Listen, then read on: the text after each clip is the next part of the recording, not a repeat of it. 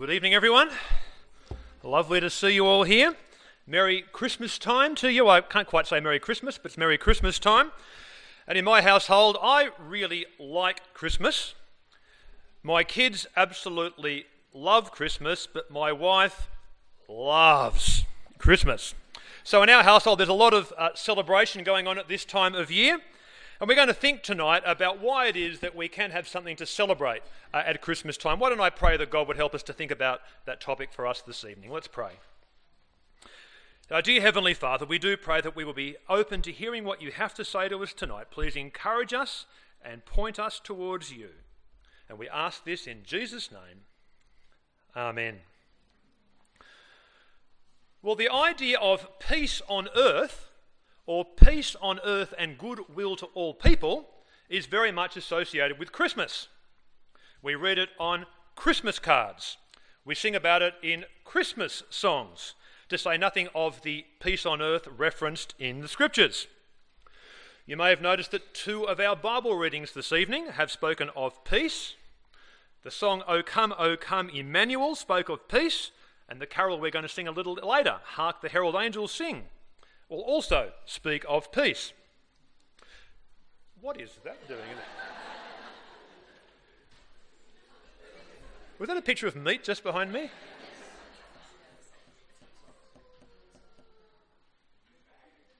Misbehaving. We could scrap it. Scrap it? Good. Okay, you have to follow your handouts very closely. So there we go. Uh, peace. So peace is very much associated with Christmas. Uh, and it's something which Christmas is supposed to bring, and it's something rather which Jesus is supposed to bring. But exactly what is the peace that Jesus can bring us, and where is it to be found? I mean, away from all the trappings and tinsel of Christmas time, does this idea of peace actually mean anything? Now, I don't want to put too much of a downer on things this evening, but when we look around us, the world can seem full of anything but peace whether at Christmas time or any time of year. The sad truth is that many people get depressed at Christmas time. Tragically, domestic violence goes up at Christmas time. And if you look at the news websites, problems over, overseas abound. There are human rights abuses in Burma, Islamic State violence in Nigeria, tensions in northeastern India, unrest in Chile, ongoing dramas in the Congo, societal breakdown in Somalia. I could go on with unhappy scenarios, as I'm sure you could as well. And when we look at this, sometimes the disconnect or the apparent disconnect between the Christmas sentiment of peace on earth and the apparent lack of peace around us can really be quite stark. Now, what I want us to do is to think for a few moments tonight on what the peace on earth idea, spoken of in Luke chapter 2, actually does mean and what it doesn't mean. And I think for many of us, the answer to this question will be a really positive surprise. Well, at least I hope it will be anyway. So the topic tonight is peace on earth. We're looking at Luke chapter 2, verses 8 to 14. We're particularly going to focus on verse 14, and the main points are set out on the insert you would have received when you came in. So, firstly, we're going to think about the heavenly announcement of verse 14, and then we're going to focus for most of our time on the second half of that announcement on earth, peace to those on whom his favour rests. And then finally and briefly, the idea of glory to God in the highest heaven. So we're really going to be unpacking that verse 14 and what it actually means for you and I today in the real world. But first, got to give you a little bit of context. Earlier in Luke chapter 2, the writer describes the birth of Jesus. It's the really quite familiar story of Mary and Joseph travelling to Bethlehem as a result of the decree of Caesar Augustus that a census uh, should be taken of the entire Roman world. And when they arrive, Jesus is born. He's placed in a manger because there was no guest room available for them. It's a humble and, on the face of it, fairly nondescript birth. That is until we get the heavenly perspective on the birth in verses 4 on verses 8 to 14. Because in those verses we get the appearance of the heavenly messages and we hear what they have to say. So, verse 14 of chapter 2 is very significant. It's the heavenly announcement, and it reads as follows Glory to God in the highest heaven, the heavenly host proclaim, and on earth, peace to those on whom his favour rests. Now, I'm going to unpack that in a few moments, but before I do, I thought I might make a few quick comments about angels and the heavenly host. Because what we're reading about here is factual history, it's not myth or anything like that. Now, the Bible makes it abundantly clear to us that there is a God. The Bible makes it abundantly clear that there is a supernatural world. And the Bible makes it abundantly clear that there are beings who inhabit the supernatural world, such as angels or the heavenly host, uh, which are described here. And can I say there are good sane, logical reasons to believe this.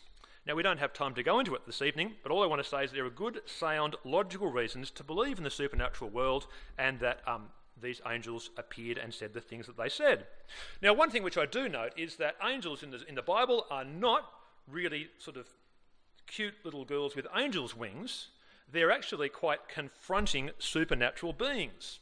And in this chapter, these fairly intimidating and glorious beings appear and make a highly informed announcement about the birth of Jesus and give us their expert opinion on the significance of it. So let's look at verse 14 and our second point. On earth, peace to those on whom his favour rests. Now, peace on earth is a lovely thought. And I, I, admit that when I was younger, I probably watched one or two Miss World or Miss Universe pageants, and it seemed to me that pretty well every contestant expressed an ardent desire when asked for world peace. You know, what do you hope for? World peace, world peace, world peace. It's a nice thought, isn't it? But many have asked where actually is the world peace? Because does the idea of peace on earth at Christmas time mean anything, or is it simply a vague aspirational goal? In 1863, during the American Civil War, the poet Henry Wadsworth Longfellow wrote a poem called Christmas Bells. Some of you may be familiar with it. It was later put to music and renamed I Heard the Bells on Christmas Day. And the poem and song begins with a usual expression of, I guess, Christmas celebration. It says, I heard the bells on Christmas Day, their old familiar carols play, and wild and sweet the words repeat of peace on earth, goodwill to men. But Remember, this was during the American Civil War, and in a few verses in, the tone changes, and the poem starts to reference the war. And then it seems to speak of the cannon fire uh, drowning out the carols. And the second last stanza of the poem reads as follows It says, And in despair I bowed my head. There is no peace on earth, I said, for hate is strong and mocks the song of peace on earth, goodwill to men. See, what Longfellow does here, he highlights the discord between the sung peace on earth at Christmas time and the lack of actual peace on earth, which he was familiar with. Now, if you read the poem, the final stanza of the poem does express hope that right will prevail in the, prevail in the future, but it highlights, I guess, the apparent disconnect in the present. Now, a similar point seemed to be made about 100 years later in 1975 there was a, uh, a, singer called Greg Lake of Emerson, Lake and Palmer, if you've ever heard of them. And in 1975, he released a song called I Believe in Father Christmas. It was a massive song that year, one of the biggest songs on the UK charts. And the opening verse of the song goes They said there'll be snow at Christmas, they said there'll be peace on earth, but instead it just kept on raining of a veil of tears for the Virgin's birth. There's this disconnect here again, or the apparent discord between you know, the peace we sing about and the peace which doesn't seem to be experienced. And in one of the video clips for this I Believe in Father Christmas song, as this beautiful song is being sung, interspersed into the clip is footage of either the Second World War or the Vietnam War or something like that, highlighting this apparent contrast. Where is the peace on earth? Let's go 25 years later. The Irish band U2, who were recently in Australia. Some of you may have gone and seen him. I think every second person I know on Facebook went and saw him. And uh, they pick up this similar sort of anguish or confusion in their song, uh, Peace on Earth, which was from their album, All That You Can't Leave Behind. And the song opens as follows it says, Heaven on earth, we need it now. I'm sick of all of this hanging around, sick of sorrow, sick of pain, sick of hearing again and again that there's going to be peace on earth. Now, what prompted that song, you may ask? Well, U2, as you probably know, come from Ireland. And Ireland has, a, has been a country which historically has been racked by internal conflict. And the song is actually about a bombing which took place in 1998 in a place called Omagh, Northern Ireland. It was carried out by the real IRA and it killed 29 people and injured 220 others. A really horrible event. Now, one of the verses of the song goes as follows It says, Jesus, can you take the time to throw a drowning man a line, peace on earth? To tell the ones who hear no sounds, whose sons are living in the ground, peace on earth. Jesus, in the song you wrote, the words are sticking in my throat, peace on earth. We hear it every Christmas time, yet hope and history won't rhyme, so what's it worth, this peace on earth? You know, it's a very hard point, but you can see why someone might be saying that. If you were caught in the midst of the American Civil War, or the Second World War, or the Vietnam War, or the problems of Northern Ireland, you can sometimes wonder why well, someone would say that. Is this peace on earth just a vague aspirational goal? Now, can I now give you the really good news? Because uh, the reality of what the peace on earth described in chapter 2, verse 14 of Luke is about may not be what you think, but it's in fact much better than what many may think. Let me explain what peace on earth of Luke chapter 2, verse 14 is really about. The first thing to point out is the peace being referred to in this chapter and this verse is peace of a particular sort. It picks up the Jewish idea of shalom. Some of you may have heard that phrase, shalom. And shalom describes the harmonious relationship which can exist between people and God. The peace being spoken of here is primarily a vertical sort of peace, us and God, more so than the horizontal peace between people and people. And then, secondly, the passage doesn't say peace on earth and goodwill to all people. It actually says peace on earth to those on whom his, that's God's, favour rests. Now, the Greek phrase translated on whom his favour rests is a first century technical term which basically means God's people. So, verse 14, is, which says, On earth, peace to those on whom his favour rests, basically says, On earth, peace with God to God's people. Now, you might sort of think, oh, that's lovely if you're one of God's people, but perhaps I feel a little bit ripped off by that. What about everyone else? Now, before I go into highlight why, why this is in fact good for everyone, I want to say that this idea of peace is the idea of peace picked up in the very famous Charles Wesley Christmas carol entitled Hark the Herald Angels Sing, which we're going to sing shortly. It says, Hark the Herald Angels sing, glory to the newborn King, peace on earth and mercy mild, God and sinners reconciled. It's talking about this vertical sort of peace, this restored, harmonious relationship which we can have with God. So, the peace that Jesus brings is the potential for you, me, and everyone, anyone, everywhere, to have this peace with God. A peace with God which we can experience now, and a peace with God which lasts for eternity. Now, this is great news if you sit here tonight as a follower of Jesus. But what about everyone else? Well, can I say this idea of peace is good news for everyone for two reasons. Let me tell you the first. The first is that everyone on this planet is offered this peace with God. I mean, that's what Christmas is essentially all about. It's why Jesus came to earth in the first place, to offer everyone this peace. If you look back at Luke chapter 2, verse 11, it describes Jesus as a Saviour, someone who saves, and Jesus as Lord, someone we should follow. This idea of having Jesus as our Saviour and our Lord is right through Scripture, and it's right through the Christmas carols as well. Joy to the world. You know that carol, Joy to the world, the Lord has come. Lord, He is the Lord, someone we should follow. Joy to the world, the Saviour reigns. Jesus is Saviour, someone who can save us. And so we receive this peace with God by having Jesus as our Saviour, someone who, who saves us, and having Jesus as our Lord, someone we follow. So as we ask Jesus to forgive us, and we say that we want to follow him, the Bible tells us that this peace with God, this vertical peace, this idea of a, a, wonderful relationship with God, this shalom idea, is offered to us, is offered to everyone. It's been offered to everyone here, and either at this point you have happily received it. If you haven't, you can receive it. It's offered to you and to everyone. But secondly, when we have peace with God, this actually promotes peace with others as well. Now, having peace with God won't bring total peace on earth this side of heaven, but it will promote peace in this world this side of heaven.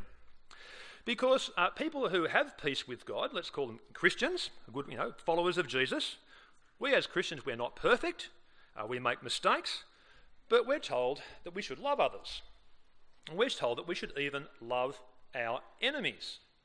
And the Bible tells us that Christians are given the Holy Spirit to help us do this. So, as Christians, as followers of Jesus, as people who have peace with God, we are told and we're helped to love others, to promote peace with others, even those with whom we may feel that we've been very badly wronged by. Let me give a personal uh, example. I, for example, try to forgive others because I know the Bible tells me I should forgive others. And I think probably more often than not, thanks to God's help, I manage to forgive others. Now, sometimes I don't, but I, I do my best. But if we're forgiving others, it's going to promote peace with others, isn't it? And if you've got a whole lot of people on this planet who have peace with God and are seeking to forgive others and bring forgiveness to others and love others, it's going to be more peaceful. Now let's get a bit more hardcore and let's go to Northern Ireland. I'm going to tell you a little bit about a guy called David Hamilton. Now, if you're a regular in this service, I told some of you uh, a few things about David Hamilton a few months ago. I'm going to tell you a little bit more about David Hamilton tonight. Now, David Hamilton grew up in Northern Ireland. And as many of you would know, in the 1960s to the late 1990s, Northern Ireland was racked by what was known as the Troubles, which was an, an, ethnic nationalist conflict between the Unionists, who wanted Northern Ireland to stay in the United Kingdom, and the Irish nationalists, who wanted Northern Ireland to become part of a united Ireland. And there were paramilitary units associated with both sides. For example, the IRA, the Irish Republican Army, and the Ulster Defence Force, uh, the UDF. Now, the conflict in Northern Ireland over those decades led to the deaths of about 3,500 people. Now, David, uh, young David Hamilton grew up, he was a Protestant, and when he grew up, he had friends who were both Protestants and Catholics. Uh, but one day, walking home from school, some people sort of attacked him and threw him into a, into a river. And one of the guys who threw David Hamilton into the river said, You know why we did that? It's because you're a prod, you know, Protestant. And Catholics and Protestants, they fight each other. So David was quite affected by this, thought that Catholics were bad news, and went out and joined a Protestant or a, a, really a unionist gang. He then ultimately joined the Ulster Defence Association and eventually the more hardcore Ulster Volunteer Force. And in this paramilitary unit, he was involved with, as I understand it, murder, bank robberies, bombings, and hijackings.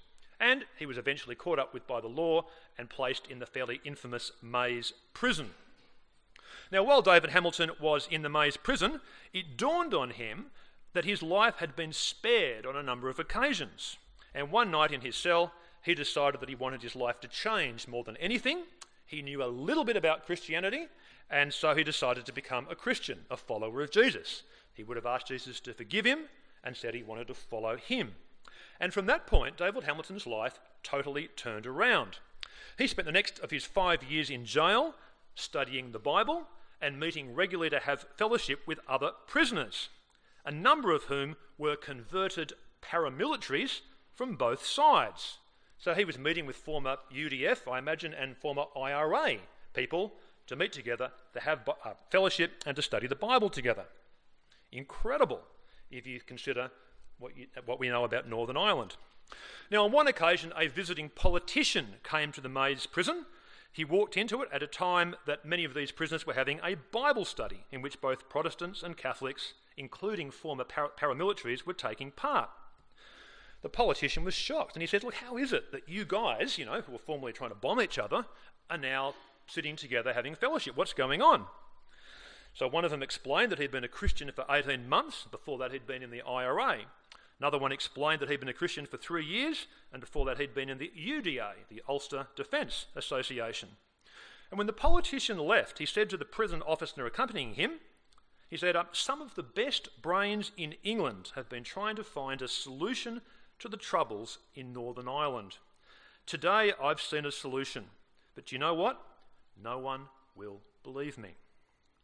But what he saw was what God can do when we have peace with God we can promote peace with other people.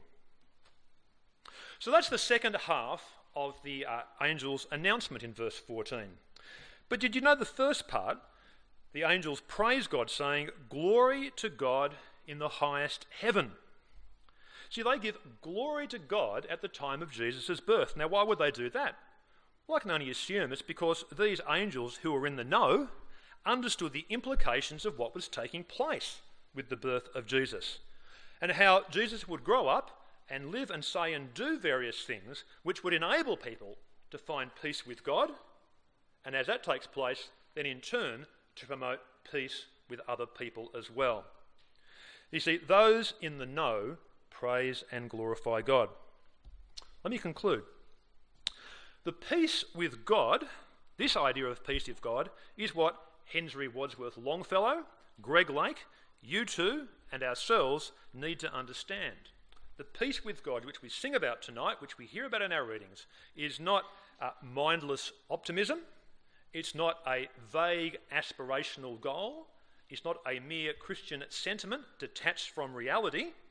It describes about how the birth of Jesus and what he's going to go on to do can provide the means whereby you, me, and anyone we know, David Hamilton, paramilitaries, whatever, we can have peace with God. We're offered peace with God, which we can receive as we ask Jesus to forgive us, and so we want to follow him. And when we do that, we then start to live lives which promote peace with others. I guess a question I'd just like to ask tonight is as you sit here tonight, and I'm not going to put anyone on the spot, uh, have you taken that step at this point? Have you reached at some point in your life where you've asked Jesus to forgive you? He said, Please forgive me. I want to follow you with my life. It will mean a big turnaround and a big change. But when you do that, as with David Hamilton, it will absolutely change everything. We will have peace with God now, we can look forward to peace with God for eternity, and we'll be able to live lives which promote peace on this planet, which is, of course, something which the planet so badly needs. Where are you?